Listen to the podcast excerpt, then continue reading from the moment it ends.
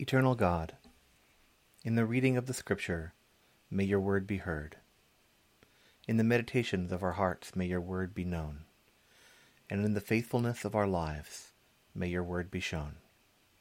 Amen.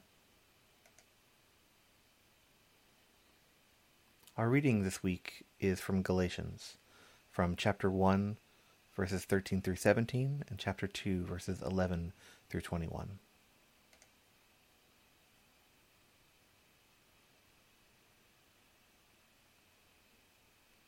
You heard about my previous life in Judaism, how severely I harassed God's church and tried to destroy it. I advanced in Judaism beyond many of my peers because I was much more militant about the traditions of my ancestors. But God had set me apart from birth and called me through His grace.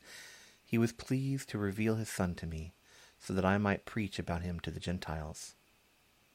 I didn't immediately consult with any human being I didn't go up to Jerusalem to see the men who were apostles before me either, but I went away to Arabia and returned again to Damascus.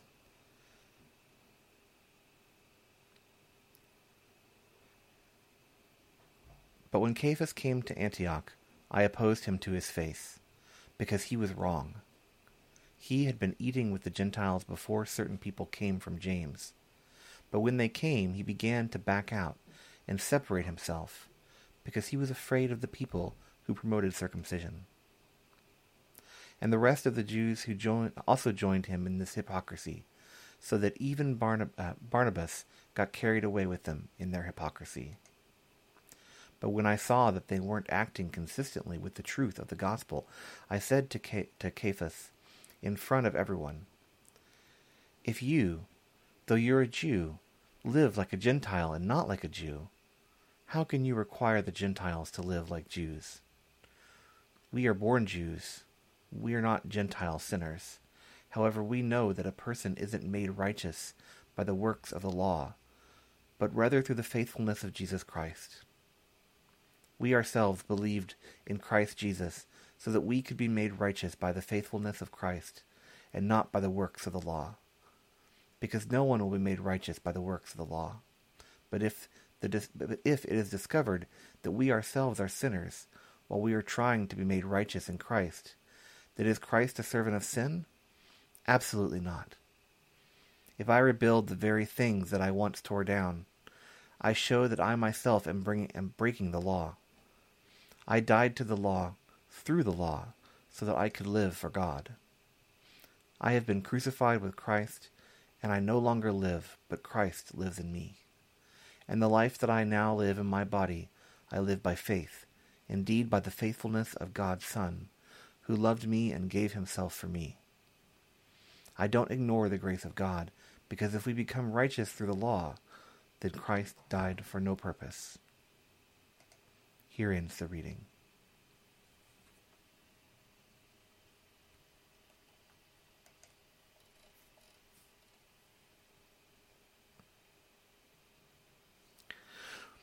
Here in Japan, when I talk to people about my uh, my role as a as a Christian minister, the the Japanese term I often use is bokushi, which means um, priest, uh, a Christian, specifically a Christian priest. And when I tell them that that's what I do, or or when I even just when I talk to people about being a Christian,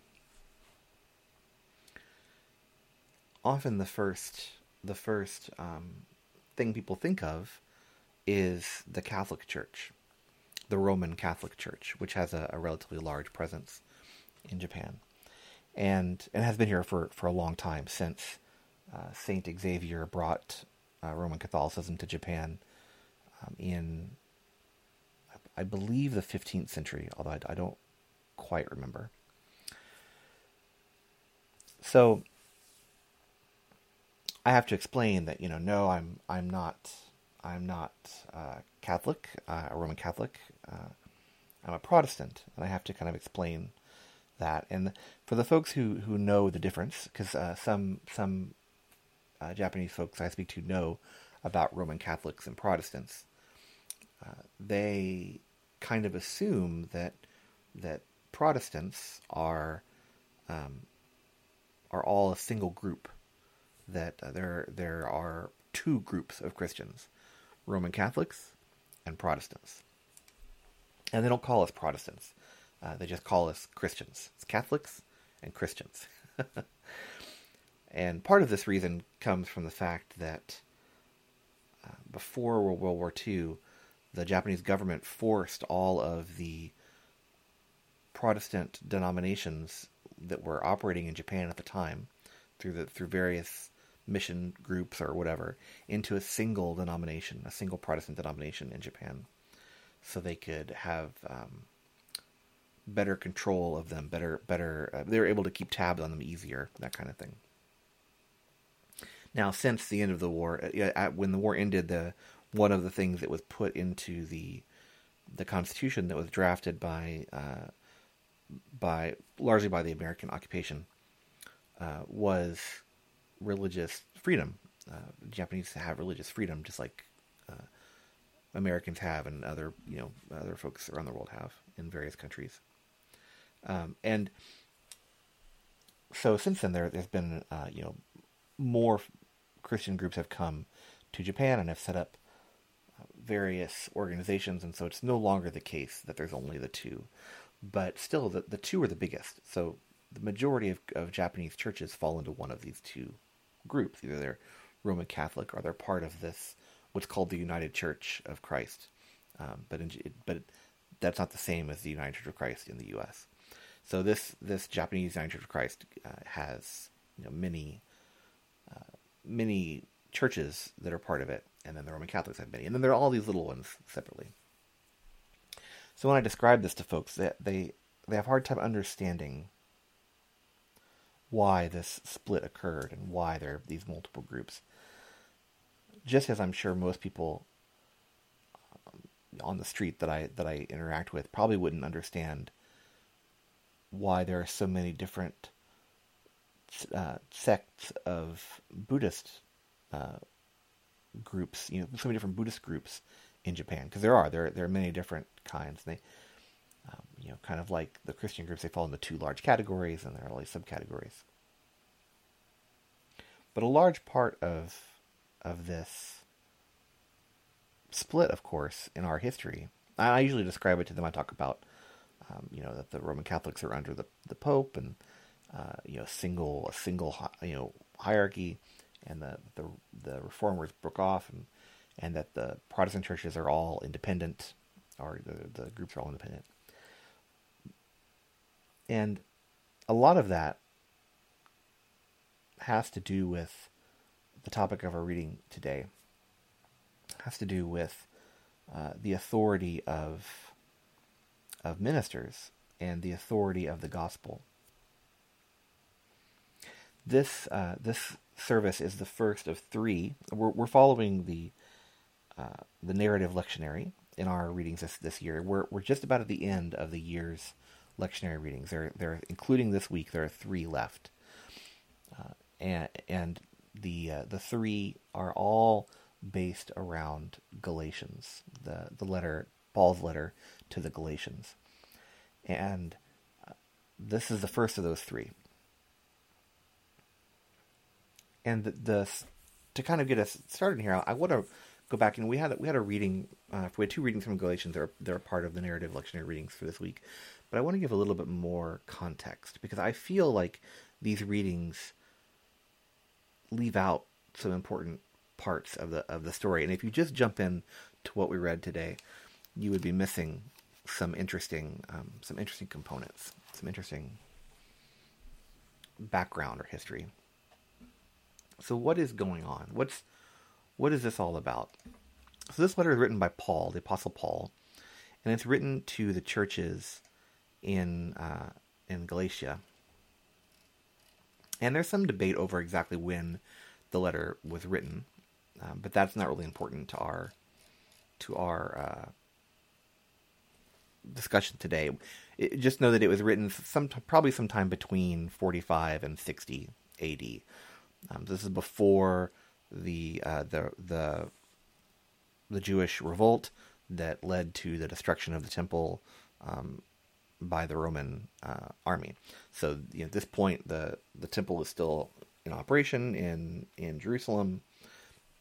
Still fairly early in the in the life of the church. And what has happened is that a group of of apostles or disciples has come to um, has come to the churches in Galatia, bringing with them the news that that the the the Gentile Christians in the in Galatia, the the Christians who who were not members of the Jewish faith before becoming Christians, uh, that they need to be circumcised and become Jews, you know, join the Jewish Jewish faith to to be Christians. That's that's the proposition that is being asked of them. And Paul, of course, denies this vehemently. And so he's he's writing to the churches in Galatia to tell them why they don't need to be circumcised and, and become become Jewish uh, to be Christians. And unfortunately, we, we only have one half of the story. We don't we don't actually know what the Galatians were writing to Paul. We only know what Paul wrote back to the, to the Galatians. And this seems to be uh, response. So I'm gonna I'm gonna back up and, and read uh, a couple of paragraphs before our, our reading started today.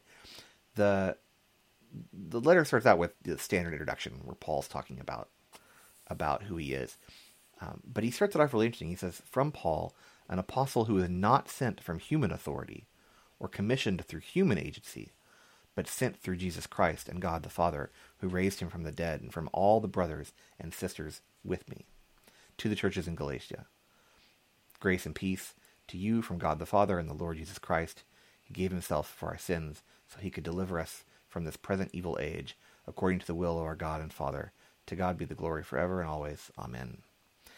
And then he says, I'm amazed that you are so quickly deserting the one who called you by the grace of Christ to follow another gospel. It's not really another gospel, but certain people are confusing you, and they want to change the gospel of Christ. However, even we ourselves are, or a heavenly angel should ever preach, sorry, even if we ourselves or heavenly angel should ever preach anything different from what we preach to you, they should be under a curse. I'm repeating what we've said before. If anyone preaches something different from what you received, they should be under a curse.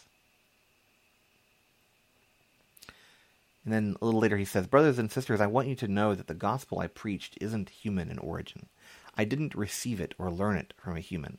It came through a, re- a revelation from Jesus Christ. And then he goes on and talk about, you've heard my previous life in Judaism, so on, so on. And then he says, you know, I didn't. You know, he has he has, says he has this revelation where God revealed uh, his God's Son to him, and then says that I didn't immediately consult with any human beings. I, I didn't go up to Jerusalem to see the, the current apostles. Uh, instead, I went out and, and, began began preaching the gospel.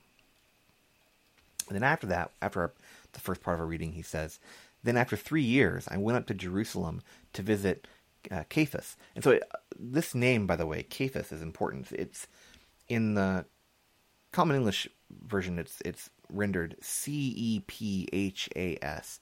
It's the Greek um, transliteration, the Greek spelling of the Aramaic word "kapos," which is stone, um, which is the nickname given to Peter by Jesus. Uh, and so, um, Cephas in here is Peter. Um, uh, Paul is, is, referring to Peter using this this this nickname uh, of rock or stone. And so he says he went to visit Peter and stayed with him for fifteen days. But I didn't see any other of the uh, uh, I didn't see any other of the apostles except James, the brother of the Lord. And then he says, Before God, I'm not lying about the things that I've written to you. And then I went to the regions of Syria and Cilicia, but I wasn't known personally by the Christian churches in Judea. They only heard a report of me. And then he says, After 14 years, I went up to Jerusalem again with Barnabas, and I took Titus along. I went up there because of a revelation, and I laid out the gospel that I preached to the Gentiles for them. But I did it in private, with the influential leaders to make sure that I wouldn't be working or that I hadn't worked for nothing. he says, However, not even Titus, who was with me and who was a Greek, was required to be circumcised. But false brothers and sisters who were brought in secretly slipped in to, to spy on our freedom, which we have in Christ Jesus, and to make us slaves. We didn't give in and submit to them for a single moment, so the truth of the gospel would continue to be with you. And then he says, the influential leaders didn't add anything to what I was preaching, and whatever they and whatever they uh, they were makes no difference to me because God doesn't show favoritism. But on the contrary, they saw that I had been given the responsibility to preach the gospel to the people who aren't circumcised, just as Peter had been to the circumcised. The one who empowered Peter to become an apostle to the circumcised also empowered me to become one to the Gentiles. James, Cephas, and John who are considered to be the key leaders, shook hands with me and Barnabas as equals when they recognized the grace that was given to me. So it was agreed that we would go to the Gentiles, while they continued to the people who were circumcised. And then we have the reading about Antioch. So it says, But when Cephas came to Antioch, Uh, and apparently this is where Paul Paul was there, I opposed him to his face because he was wrong. He had been eating with the Gentiles before certain people came from James. But when they came, he began to back out and separate himself because he was afraid of the people who promoted circumcision. And the rest of the Jews also joined him in this hypocrisy, so that even Barnabas got carried away with them in their hypocrisy. But when I saw that they weren't acting consistently with the truth of the gospel, I said to Cephas in front of everyone, If you, though you are a Jew, like live like a Gentile and not a Jew, how can you require the Gentiles to live like Jews? And then he goes on this, this on this discussion that we read earlier, ending with, I don't ignore the grace of God, because if we become righteous through the law, then Christ died for no purpose. So that I just read you the entire first first two chapters of, of Galatians. Galatians is not a very long book. Um, but this is what's important in here. We want to talk about why Paul wrote this this uh, letter, and and what this thing was that happened in Antioch. So the so he's re, he's writing the letter to the Galatians, but he's talking about a previous thing that happened to him in Antioch uh, that that happened between him and Peter. So what was this? So one of the the core practices, one of the core rituals of the early church was table um, uh, table fellowship, I guess you would say. They, they would come together and sit around the table and eat a meal together, and it would be all kinds of people. It would be uh, slave and free, Greek and Jew, male and female, um, you know, rich and poor, uh, well known and, and, and not well known. Uh, you know, everyone came together and sat uh, as equals at this table. People who were considered who were considered ritually, ritually unclean with those, uh, you know, who who were um, who are were considered ritually clean, I suppose. Um, you know, pe- people who who were considered to be kind of outcasts, with people who were considered to be well known and well respected by society, all came together to to eat together as one group. And this was was going. This is this is what Peter had been doing, and all the all the disciples had been doing. This was the thing that that Jesus told them to do. That Jesus showed through his actions. That sitting with with everybody, eating with everybody. But then something happened. A group came. Uh, certain people came from James. They, he says, and they were, and, and when those people came, Peter began to not eat with the non-circumcised members of the congregation. He would only eat with the members of the congregation who were circumcised Jews. Now the question is why? Why did Peter do this? Now, now Peter obviously believed in the message, the in the teachings of Jesus, where Jesus said that that everyone should eat together, everyone should should be together, that you know they're all equal. So it's not a um, it's not like Peter suddenly changed his mind and thought, no, you know the the Gentiles are below us. In fact, Peter had had preached the gospel to the Gentiles in in Jerusalem. So, you know, Peter isn't against the Gentiles. What's happened here, I mean, this is one of those cases where we're missing the other part of the story. We're missing what was sent um, to Paul, right? But what appears to have happened here is that this was right before. Remember, I said it's written somewhere between 45 and, and 60 AD, right before the Jewish revolt in Jerusalem, which led to the Roman army uh, coming in and crushing uh, crushing the revolt and destroying the temple. So there there was uh, a rise in uh, Jewish nationalism in in this time, and uh, you know there's, there's, a great a great British comedy movie by the Monty Python folks uh, called The Life of Brian, which if you've never seen it is is really hilarious. Um, although I mean, it's Monty Python, so there's, there's, definitely some potty humor and stuff thrown in there. But it's it's very good. It was my I remember it was my grandmother's favorite movie of all time. but um,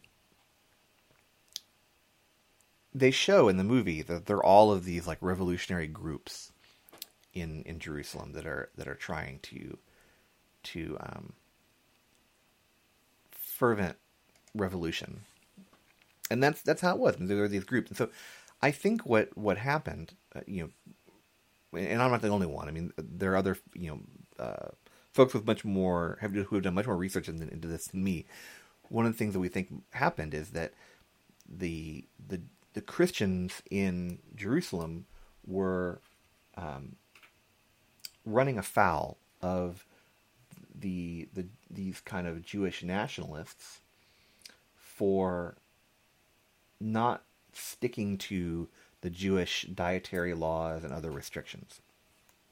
And so, um, you know, they they were they were concerned that it would look bad on all of the Jews in Jerusalem and that it would cause problems with the Roman uh, government. And so, I I think that Peter's uh, reasoning here was, was probably to, uh, to kind of help maintain the unity of the church by by laying low, by not by not you know rocking the boat um, too much. But Paul vehemently disagrees with his choice because to Paul it's a it's a very core, in fact it's maybe the core theological question, the core um, center of Christianity is this coming together of, of disparate groups to, to to be together in a single community. And so what Paul sees uh, in Peter's reluctance to sit at table with the non-circumcised Christians is a false uh, barrier or requirement that Peter has placed on those Christians. So, in other words, he sees it as Peter having creating two classes of, of members within the community. The the lower class of members being the non circumcised Gentiles, and the upper class of members being the circumcised uh, Jewish Christians who you know and, the, and there being a division. So so it's almost like Peter is saying if you want to sit with the leaders of this congregation, if you want to be with the leaders of this congregation, then you need to be circumcised and and become uh, a Jew as well and follow the law all the all the all the rules of the law.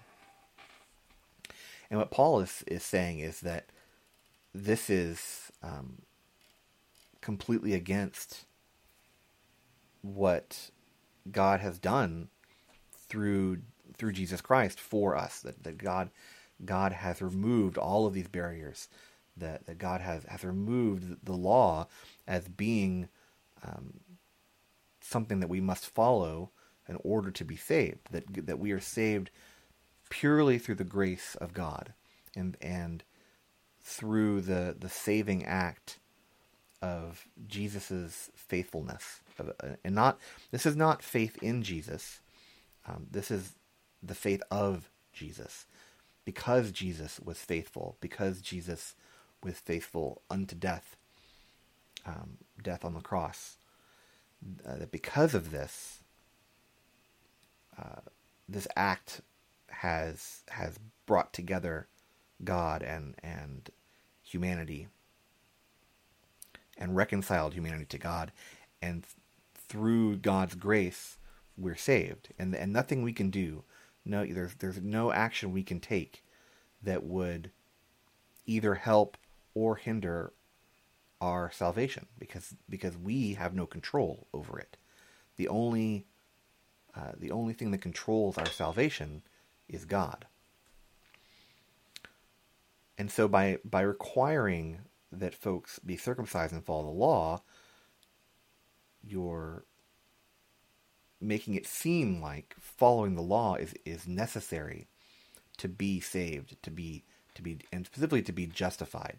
And Paul talks about justification and how we are all just justified by Jesus' faith and by God's grace. And this would be a, a significant talking point of the reformers in the the in the um, 16th century during the Reformation when they would when they would talk about uh, how people are saved, they they would talk a lot about, especially Luther, about justification by faith alone and not by works. Um, and of course, they were looking at it through their own lens, the lens of the of the theology of the time, and so they thought about justification in a very personal way. They thought about it. You know, Luther was very uh, Martin Luther was very concerned about how do I, a sinner, um, how am I a sinner saved despite the fact that I can do nothing but sin. That that was Luther's kind of take on things. Luther Luther was uh, was very concerned with his own inability to live up to what he saw as the the legal requirements of the faith. And it was his realization that it doesn't matter what he does, that it's up to God and, and God's grace to save him that freed him and made him feel um, the relief of not having to worry about that anymore and, and be and be freed from that concern so that he could then do God's work in the world without the fear of, of, of losing his salvation. But I don't think Paul is talking about individual justification in this text. I think Paul is talking about corporate justification. Paul is not saying that individual people are justified by Jesus' faithful actions and by God's grace, but that all of humanity is justified. That it because of Jesus' faith, all of humanity is brought into the covenant um, with God. And actually, I think Paul might even argue that all of humanity was already in the covenant with God. that um, you know that when when God made the covenant the covenant with Abraham, for example, God said that you know through Abraham all of humanity would be would be blessed. So I I think Paul here is talking about corporate justification. So he's saying that you, you you do not need to follow the law to be justified, to be seen as as righteous, to be seen as willing as a uh, not willing, to be seen as um um able to be saved, you know, as a as being um, worth saving, right? That that that everybody is is justified through the faith of, of Jesus Christ, through the grace of God, right? And so his point is that when you when you begin to think that something has to be done, there is something you must do in order to be justified, in order to be saved, then you are creating artificial barriers between yourself and God. So Paul is saying, you know, all of the Gentiles are justified. They don't have to be circumcised. They don't have to follow the law. In fact, he says the law is an art is a barrier, is an artificial barrier that, that's been put in place to, to show us how we are unable to follow it. That it's there just to show us that we can't follow it. Even when we try, we can't do it. Um, and so he's chastising Peter for kind of uh, giving in to the demands of this other group. And in telling this story, he is the same time informing the congregation at, at Galatia about what he what he thinks about these folks who have come who are telling them that they need to be circumcised to be part of the of the community. He's saying, no, you don't need that. You're all justified already. And a lot of talk since the Reformation has has been uh, a lot of sermons, a lot of books, you know, things have been written about what it, what does it mean justification by faith? What does it mean, you know, versus justification by works? Well, so if we're justified by faith, do we not have to do anything? Do we not need to do good in the world? Do we can we can we be completely evil and and all will be well? Well, no. And and the the point would be that when you are justified when through faith, you can't help but do good in the world, and it's there's nothing you can do. So it, so another thing, you know, people kind of get this wrapped around their, their gets this confused in their head. They think, well, I'm saved because I believe, and that's not true. Because if you're saved because you believe, because you profess um, belief in Jesus Christ, then that is still a work. That is still something that you have to do. You have to profess it. And so, Paul, I believe, would say in this case that that is that is false. That is a false teaching because that it puts puts it on you, and you have no control. You have no ability to save yourself. Only God's grace can save you. And in fact, as universalists, we believe that God's grace saves everybody. Right? God's grace saves everybody because God is all loving and wants everyone to be saved.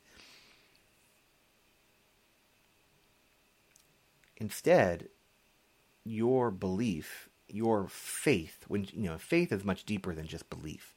Faith is about is about loyalty and and um, trust more than just like intellectual belief. But your faith, like like Jesus's faith, is a is a byproduct of God's grace. So it's and what and what Paul was talking about when so he has this whole discussion about this didn't come to me by other people. You know, that this revelation, this gospel didn't come to me by other people. It it came to me uh, you know, as a direct revelation by Jesus Christ.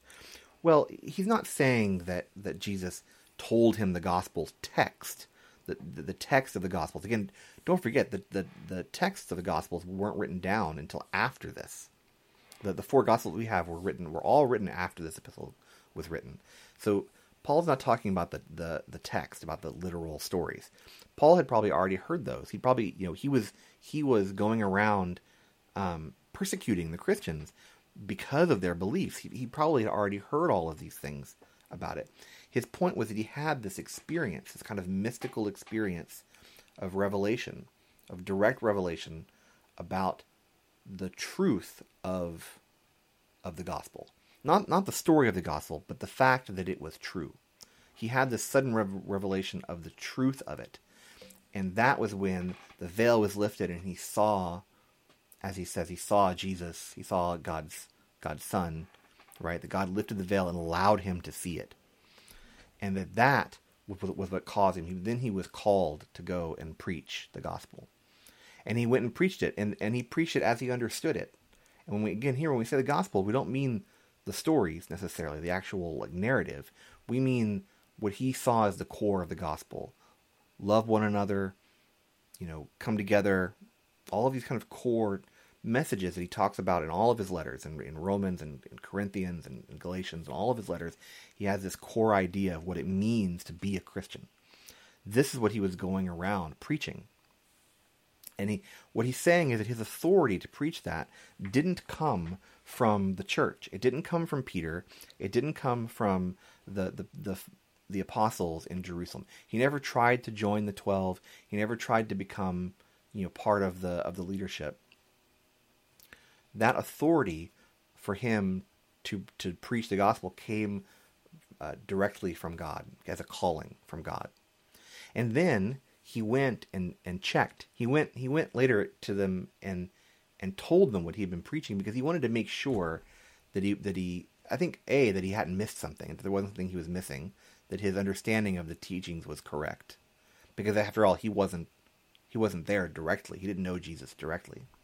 And then secondly to make sure that that these Christians in Jerusalem weren't teaching something other than what he understood to be the gospel because in that case that would also have been bad because he was very com- felt very compelled about what, what he understood as the gospel message. And if the folks in Jerusalem were teaching something different, then maybe they were wrong, and that would need correcting. So that's why he went in private to the, the leadership and discussed it with them to see to see what they were what they were thinking. And what he found is that in fact he was preaching the gospel just as they were. That that they didn't add anything to what he was preaching, and they didn't require that Titus, a, a, Greek, a Gentile who was there with him, they didn't require Titus to be circumcised. So obviously they didn't think that circumcision was necessary, was a necessary part of uh, of salvation, of being a Christian. This is all backing up, backing up what he is uh, hearing from the Galatians. So he's telling the Galatians, "Look, I'm, you know, I came to you, I taught you about about the gospel. Why are you suddenly believing these other people who have come in? Why why are you throwing me aside for these other people who are te- trying to tell you something different, trying to tell you that there's this artificial work that you must do if you want to be a Christian, if you want to be saved. Don't believe them. You know, and and if you if you can't, and he, and he says, you know, if you can't believe me directly through my direct rev- revelation from God, I also went and talked to Peter. I also went and talked to James, and they were like, "Yeah, that's that's right. You're doing it right." you know, he's he's you know he so he puts the authority in himself, but he also has accountability. This is what I talked about last week that that uh, accountability is, is important. So he so he has a, he felt like he has authority, he has a call from God, but he also has accountability. He also goes to the rest of the of the community and is in covenant with them, is in communication with them, has accountability from them that that he is indeed um, teaching the the correct message. And so I think this stuff is all really important. I think it's important that we understand that justification by faith is not about us believing intellectually in something, and it's not about us even um, trusting. It's about something trusting God. It's about this kind of sudden revelation of the truth of the message that that God places into us that we have no control over. That we just think, "Oh my God, that that's right. I, I understand now. I see. I see now. And if we don't have that, that's also okay. I don't want. I don't want to make sure. I want to make sure that you know not everyone has had an experience like that, and that's also okay. The point is that there's nothing you can do. There's no no intellectual belief you can hold or not hold. There's no there's no physical thing in the world that you can do or not do that will positively or negatively affect your justification, your salvation. That is all in the hands of God. That is all based on God's grace. And as universalists, we believe is that God will, God justifies all people. God uh, will save all people. And indeed, I think that this text from Paul really backs this up. You know, it's not like universalism comes out of nowhere. I, this is this is the, the text. These are the kinds of texts we find that talk about this, where Paul talks about the you know the corporate justification of all of, of all people, not just of particular groups. So to sum up, Paul was writing to the Galatians because folks were coming in saying that the Galatians needed to be circumcised, needed to become Jews. And Paul was saying that's not true. Paul was saying there's nothing you need to do. God has got it handled. God has, has already saved you. God has already justified you. You don't need to worry about that. That's not what you need to worry about. What you need to worry about is being a good community, being a community with one another, uh, you know, bringing in the outsider, Jews and and uh, Gentiles, slave and free, male and female, rich and poor, everyone coming together and being one community together. That is the gospel, and that the authority that Paul had to preach that gospel came directly from from God and Jesus Christ. That that also he was in covenant with, he was um, uh, in discussions with, he had talked to uh, Peter and James and the other apostles uh, and had accountability from them that he was indeed teaching the true gospel. Now, next week we'll, we'll continue uh, with where where Paul goes with this next, and so I invite you to, to read through this this uh, the whole again the whole um, letter is is only a few pages. I mean you can you know you can read through it in, in a few minutes. Uh, feel free to read through it. Uh, you know pick up the, the Bible study, go to the Bible study um, group and, and discuss this in more detail. I think this epistle is really fascinating and has some really important stuff for us to talk about. So um, I look forward to to the next two sermons on the as we finish up uh, Galatians uh, and finish up the Easter season. Amen.